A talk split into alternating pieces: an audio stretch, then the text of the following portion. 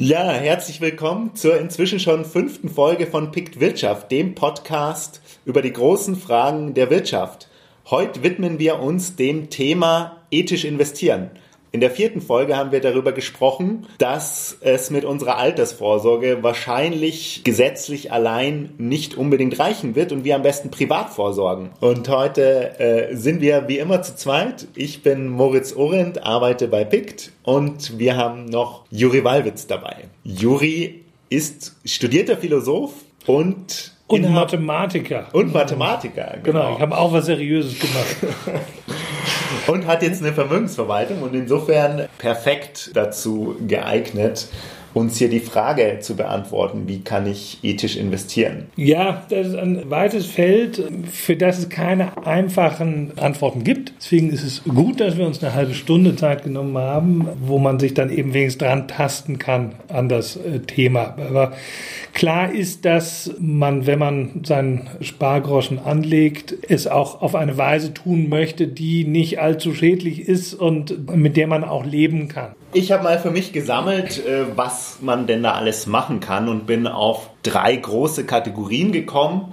Die erste Kategorie sind so Projekte wie irgendwie ein Wald in Ecuador, der wieder aufgeforstet wird, die Windkraftanlage irgendwo an der Nordsee. Solche Projektchen, in die ich direkt als Anleger mein Geld geben kann und die werden dann meistens fest verzinst, manchmal noch mit einer Erfolgsbeteiligung nach so und so vielen Jahren fließt dann das Geld hoffentlich für mich zurück. Also es ist eine Möglichkeit. Die zweite ist einfach in Einzelaktien. Also ich kaufe mir Aktien Aktien von Unternehmen, bei denen ich überzeugt bin, die machen die Welt zumindest nicht schlechter. Und das dritte sind dann Fonds. Also ich gebe die Entscheidung ab, in was speziell investiert wird, sondern vertraue einem Gremium oder auf alle Fälle dieser Fondsgesellschaft, dass sie mein Geld gut anlegen.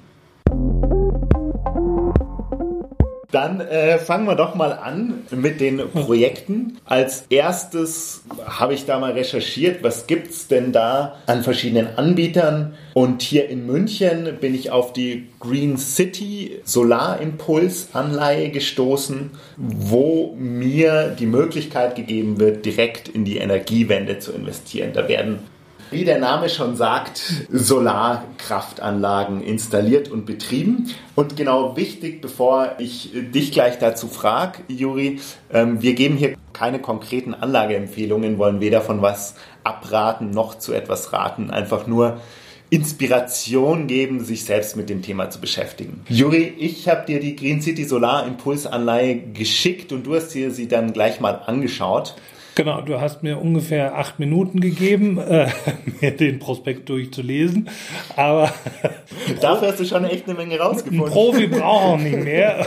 Und, äh, Prinzipiell ist das eine gute Sache, in die Energiewende zu investieren, weil die Energiewende braucht es.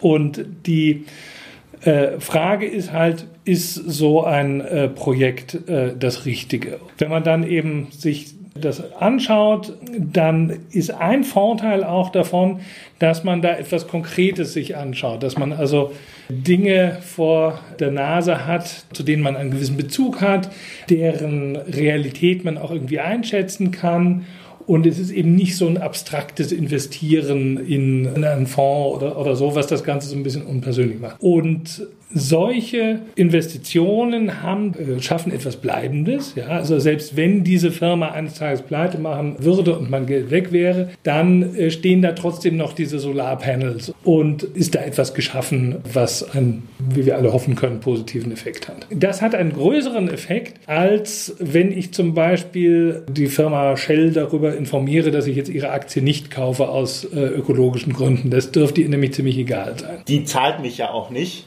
wenn genau. ich die Aktie verkaufe, sondern irgendein anderer Anleger zahlt mich. Genau. Dann ist Shell das erstmal nicht so wichtig. Das ist nicht so wichtig. Es ist nur, wenn es sozusagen ein richtiges Massenphänomen ist und gar niemand mehr die Aktie haben möchte, dann, dann äh, hat Shell irgendwie ein Problem. Aber so, so, äh, für den kleinen Anleger ist, sind solche direkten Investments etwas, wo er vielleicht tatsächlich was mit seinem Geld bewirken kann aber ist denn sicher, weil ich brauche ja auch Geld für meine Rente.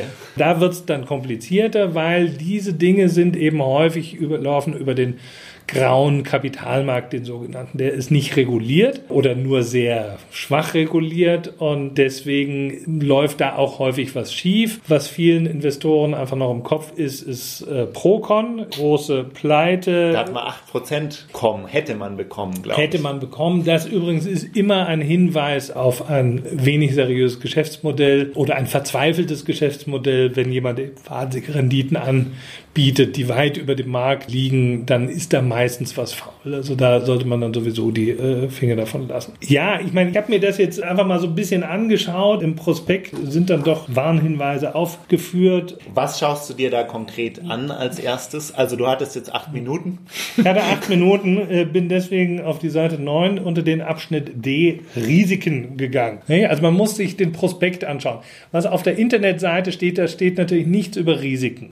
Mhm. Da steht auch nichts über die Gebühren. Also was, wer daran was und wie viel verdient. Das ist auch immer so eine Sache, hm, naja, irgendjemand verdient da ja. Und auf der Internetseite steht natürlich nichts. Die größte Chance hat man immer noch, wenn man in den Prospekt schaut. Und da ist es zu empfehlen, sich auch mal eine Stunde Zeit zu nehmen, weil da steht dann schon viel drin. Und das ist ja etwas, was, was immer merkwürdig ist oder was mich immer wieder erstaunt ist, dass viele Leute für die Entscheidung, was für ein Auto sie sich kaufen oder was für eine äh, Stereoanlage zu Hause unendlich viel Zeit aufwenden, aber für so entscheidende Dinge wie, wo lege ich mein Geld an, was also einen wirklich großen Effekt hat für meine eigene Altersversorgung, nehmen sich relativ wenig Zeit. Also, im Prospekt lesen wir den Abschnitt D Risiken, weil alles über die tollen Chancen und Perspektiven haben wir ja schon auf der Internetseite ausgebreitet bekommen. Und naja, da kann man dann so ein paar Sachen rausziehen, nämlich, dass die Gesellschaft selber, also der Fonds, um den es da geht, kein Eigenkapital hat. Das heißt, die Muttergesellschaft, die den Fonds aufgelegt hat, hat kein eigenes Geld reingetan. Das heißt,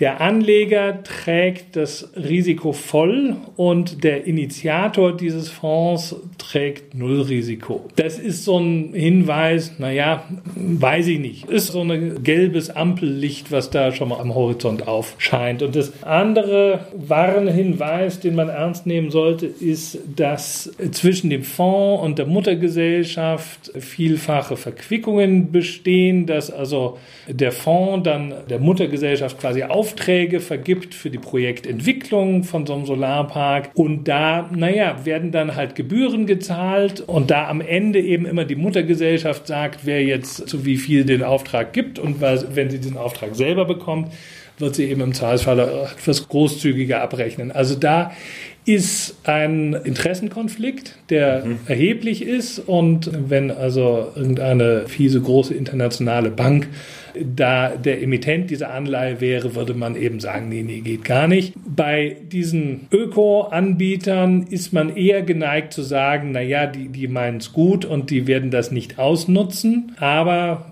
die Historie zeigt, dass, dass das nicht immer der Fall sein muss. Also es lohnt sich auch da so ein bisschen genauer hinzuschauen. Gut, dann kommen wir schon zu unserer zweiten Möglichkeit, mein Geld anzulegen in Aktien. Da suche ich mir einfach Firmen raus, wo ich denke, die haben hoffentlich einen positiven Impact in der Welt oder machen es hoffentlich nicht viel schlechter. Also zum Beispiel Tesla, wenn ich sage, ich glaube an die Elektromobilität und das ist ein Fortschritt gegenüber den Benziner- und Dieselmotoren, dann schaue ich mir Tesla an und investiere dann vielleicht in die. Wir haben vorher schon gesagt, dass da der Impact nicht so groß ist für die Welt. Tesla gibt es, egal ob du investierst oder nicht. Das ändert nichts an der Existenz dieser Firma. Allenfalls kann man eben davon ausgehen, wenn es halt viele machen und ein höherer Aktienkurs äh, sich einstellt, weil eben viel Nachfrage ist und ein gleichbleibendes Angebot an Aktien, dann steigt also der Kurs. Und wenn der Aktienkurs hoch ist, dann ist es einfacher für eine Tesla an Geld zu kommen, weil das brauchen die natürlich immer wieder, weil sie äh, im Grunde nicht profitabel sind. Deswegen müssen sie sich immer wieder neues Geld holen und das ist einfacher, wenn ich einen hohen Aktienkurs habe. Umgekehrt eben das Beispiel vorhin mit Shell, die brauchen im Grunde kein Kapital, weil das wirft alles so wahnsinnig viel Geld ab. Die Ölquellen, die sie haben, insofern sind die da nicht so äh, sensibel. Aber eben wenn ich in so Startups oder relativ junge Unternehmen investiere, die in einer Richtung unterwegs sind, von der ich das Gefühl habe, sie machen die Welt ein Stück besser, dann haben die was davon.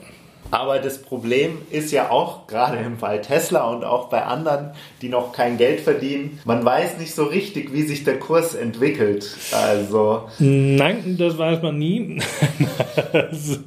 Aber das ist natürlich etwas, was äh, immer bei innovativen Unternehmen der Fall ist. Die können natürlich auch furchtbar daneben liegen und es ist durchaus möglich, dass BYD, das ist also der äh, große chinesische Elektroautohersteller, dass der den die Butter vom Brot nimmt und wir in fünf Jahren alle nur noch mit BYDs fahren. Man kann übrigens auch argumentieren, ich kaufe BMW oder Daimler Aktien, weil ich damit unterstützen möchte, dass diese Unternehmen sich umorientieren. Und die investieren ja nun auch erheblich in Elektromobilität. Und so lässt sich eben auch argumentieren. Ich, nicht, ich, ich helfe denen quasi beim Umbau.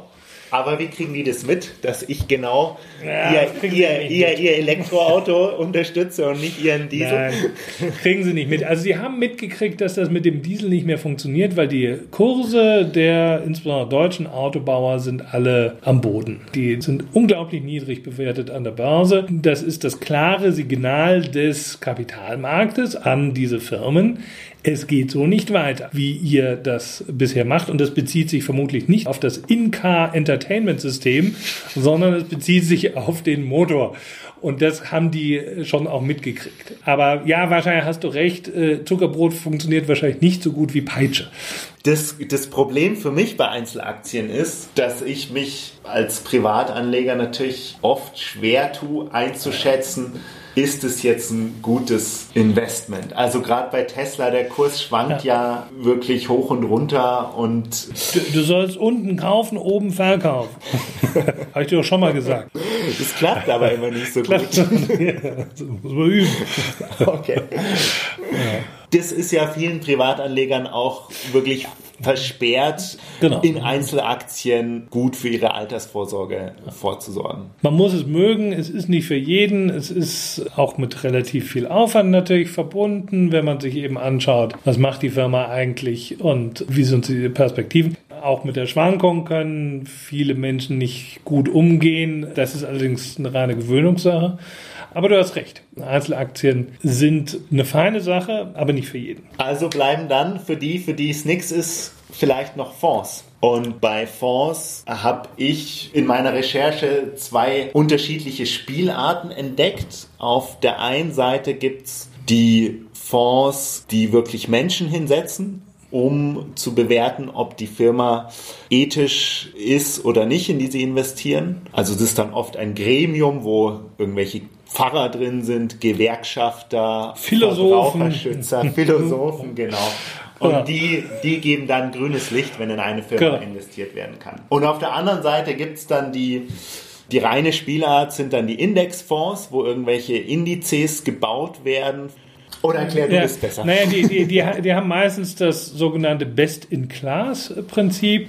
Das heißt, sie haben aus jeder Branche in den Index aufgenommen diejenigen Firmen, die sich nach den gegebenen Kriterien am besten darstellen. Und dann hat man eben in diesem Index, den äh, du da rausgezogen hast, hat man dann zum Beispiel die Total drin. Das ist die große französische Ölgesellschaft. Da könnte man sagen. Ganz kurz, ich habe den Index MSCI World SRI, also Social Responsible Investment. Genau. Und dann ist da eben eine Total drin, wahrscheinlich weil sie sich eben sozial am verantwortungsvollsten äh, benimmt innerhalb. Die macht Öl, oder? Die macht Öl, viel in Afrika und da eben sicher super sauber und äh, wahrscheinlich sauberer als Shell. Shell hat ja einige Skandale in äh, Afrika gehabt und dann nimmt man halt die Total rein und die Shell nicht. Aber es ist eben immer nur ein Best in Class. Das heißt, ich habe diese ganzen Industrien, die Dinge machen, machen, die ich nicht haben möchte, wie was ich Minenaktien. Da gibt es natürlich Minenbetreiber, die das sauberer machen, als zum Beispiel die Wale, die große brasilianische Gesellschaft, äh, wo jetzt andauernd die Dämme gebrochen sind und dann ganze Dörfer unter riesigen Giftschlammmassen äh, begraben worden sind und so. Dann habe ich halt nicht die Wale drin sondern eben, was ich, Glencore oder BHP Billiton. Aber wie es in deren Minen dann konkret aussieht, möchte ich ehrlich gesagt dann auch nicht wissen. Also es ist zwar besser als beim Wettbewerber, aber wenn die Messlatte nur niedrig genug hängt, dann komme ich eben auch darüber, hm, naja, das ist das eine Thema. Und das andere ist, dass natürlich diese Indizes das immer zu quantifizieren versuchen. Und nun ist eben soziale Verantwortung etwas, was sich natürlich nicht sehr leicht quantifizieren lässt ist, genauso wie ökologische äh, Verhaltensweisen sich auch nicht wirklich quantitativ greifen lassen. Also ein beliebtes Beispiel ist natürlich, dass es in Deutschland als unökologisch gilt, Kernkraftwerke zu betreiben, aber auf der anderen Seite des Rheins in Frankreich gilt das als ökologisch. Ja, weil es einfach keinen CO2-Ausstoß generiert, sondern andere namenlose Dinge. Und das zeigt einfach nur, wie schwierig es ist, da zu sagen, so ist es jetzt. Da, da gibt es eben keinen fixen Maßstab, der für alle gilt den man über alles drüber stülpen kann. Und diese Indexanbieter, die versuchen natürlich diesen Maßstab über alles drüber zu hauen. Und das funktioniert nicht immer gut. Ja, müssen sie ja auch. Klar, der Index muss in Frankreich funktionieren und in Deutschland und irgendwie. Nee, also ich, ich habe mitgebracht den Ausdruck über die Firma Bayer. Bayer ist derzeit in Deutschland nicht sehr gut angesehen und in ökologischen Kreisen, weil sie Monsanto gekauft haben und die stellen Glyphosat her. Und das ist ein Unkrautvernichtungsmittel, welches ins Gerede gekommen ist. Das killt unsere Bienen angeblich, aber die haben eben von der Firma Sustainalytics, was also ein großer Researcher ist, der eben sich ökologische, soziale und äh, Governance-Themen äh, Gedanken macht. Das ist dann das Kürzel ESG, das man ESG, also Ecological, Social and Governance. Und Sustainalytics vergibt dann eben einen Rank, einen Rang in ihrem Universum. Und da steht eben die Bayer super da mit 83 Prozent, also sind besser als 83 Prozent ihrer Mitbewerber. Und dann reibt man sich als deutscher Öko die Augen, das kann doch eigentlich nicht sein. Und dann, wenn man da eben reinschaut, sieht man, naja, bei Öko schauen die halt letztlich nur auf die Treibhausgasemissionen pro Umsatz, die die verursachen, womit sie ihr Treibhausgas in die äh, Umwelt hauen für die Herstellung eines Pestizids. Das ist dann wurscht. Und außerdem steht Bayer sehr gut da bei der Beschäftigung von Frauen. Es gibt also sehr viele Frauen, insbesondere im Management bei der Firma Bayer. Das zieht eben ihren sozialen Score hoch und dann werden eben quasi diese Frauenquote mit den Treibhausgasen verrechnet und das Glyphosat bleibt ganz außen vor und dann kommen die auf einen Superscore und sind im Index total hoch gewichtet. Da habe ich einfach ein Problem damit, weil ähm, ich denke mir, das kann es doch irgendwie nicht sein. Aber wenn man es eben nur quantitativ anschaut, dann kommt eben sowas raus. Diese Fonds, die du angesprochen hast, wo eben tatsächlich von mir aus der Herr Pfarrer und der Gewerkschafter sitzen, sind mir sehr viel sympathischer. Bei diesen Fonds mit Komitee oder wie man es auch nennen will, ich habe mir dir als ein Beispiel den ÖkoWorld Classic angeschaut und mir da insbesondere die Gebühren genauer angeschaut. Und da steht unter Gebühren Ausgabeaufschlag 5%. Ja, ist knackig. Verwaltungsvergütung 1,76 Prozent. Auch knackig. Pro Jahr und dann noch eine Performance-Fee, 10% pro Jahr vom Wertzuwachs, inklusive High-Watermark-Prinzip. Also ich weiß nicht, was High-Watermark-Prinzip ist. Äh, das heißt einfach, dass du die Performance-Fee erst wieder kriegst, wenn der Fonds absolut mehr hat, als er beim letzten Mal hatte, als er eine Performance-Fee gezahlt hat. Also er muss quasi Hochwassermarke überschritten haben. Es gibt Performance-Fees, die das nicht haben, die dann gezahlt werden, immer wenn der Fonds also ein positives Jahr hat. Aber wenn er erstmal 20 Prozent fällt, dann gibt es keine Performance-Fee und dann steigt er nochmal 10 Prozent und dann kriegt er eben wieder seine Performance-Fee auf diese 10 Prozent, obwohl der äh, Anleger also absolut weniger hat. Also diese Art Performance-Fee ist ausgeschlossen, aber die ist auch besonders unethisch. Ich kenne mich da ja jetzt auch nicht so aus, was für Gebühren normal sind. Ich kann es nur vergleichen mit dem simplen äh, quantitativen Indexfonds, den ich mir vorher angeschaut habe und der hatte keinen Ausgabeaufschlag und eine Verwaltungsvergütung von 0,4 Prozent pro Jahr. Also der Herr Pfarrer und der Gewerkschafter gehen nicht günstig her, muss man sagen. sind ja auch hochqualifizierte Leute.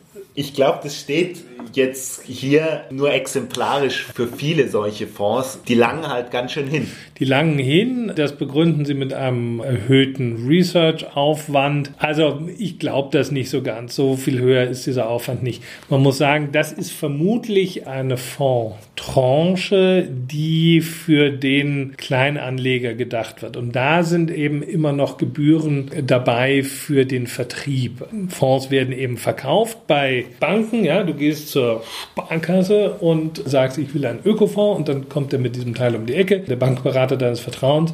Und dafür, dass er das tut, bekommt er dann eben von dem Fondsemittenten, bekommt er eine Gebühr, eben er bekommt diesen Ausgabeaufschlag komplett, 5%, was sehr viel ist. Ja, also wenn du da 10.000 Euro anlegst, dann sind das 500 Euro, die dein Berater sich einfach mal so fürs Ausdrucken dieses Papierchens in die Tasche schiebt.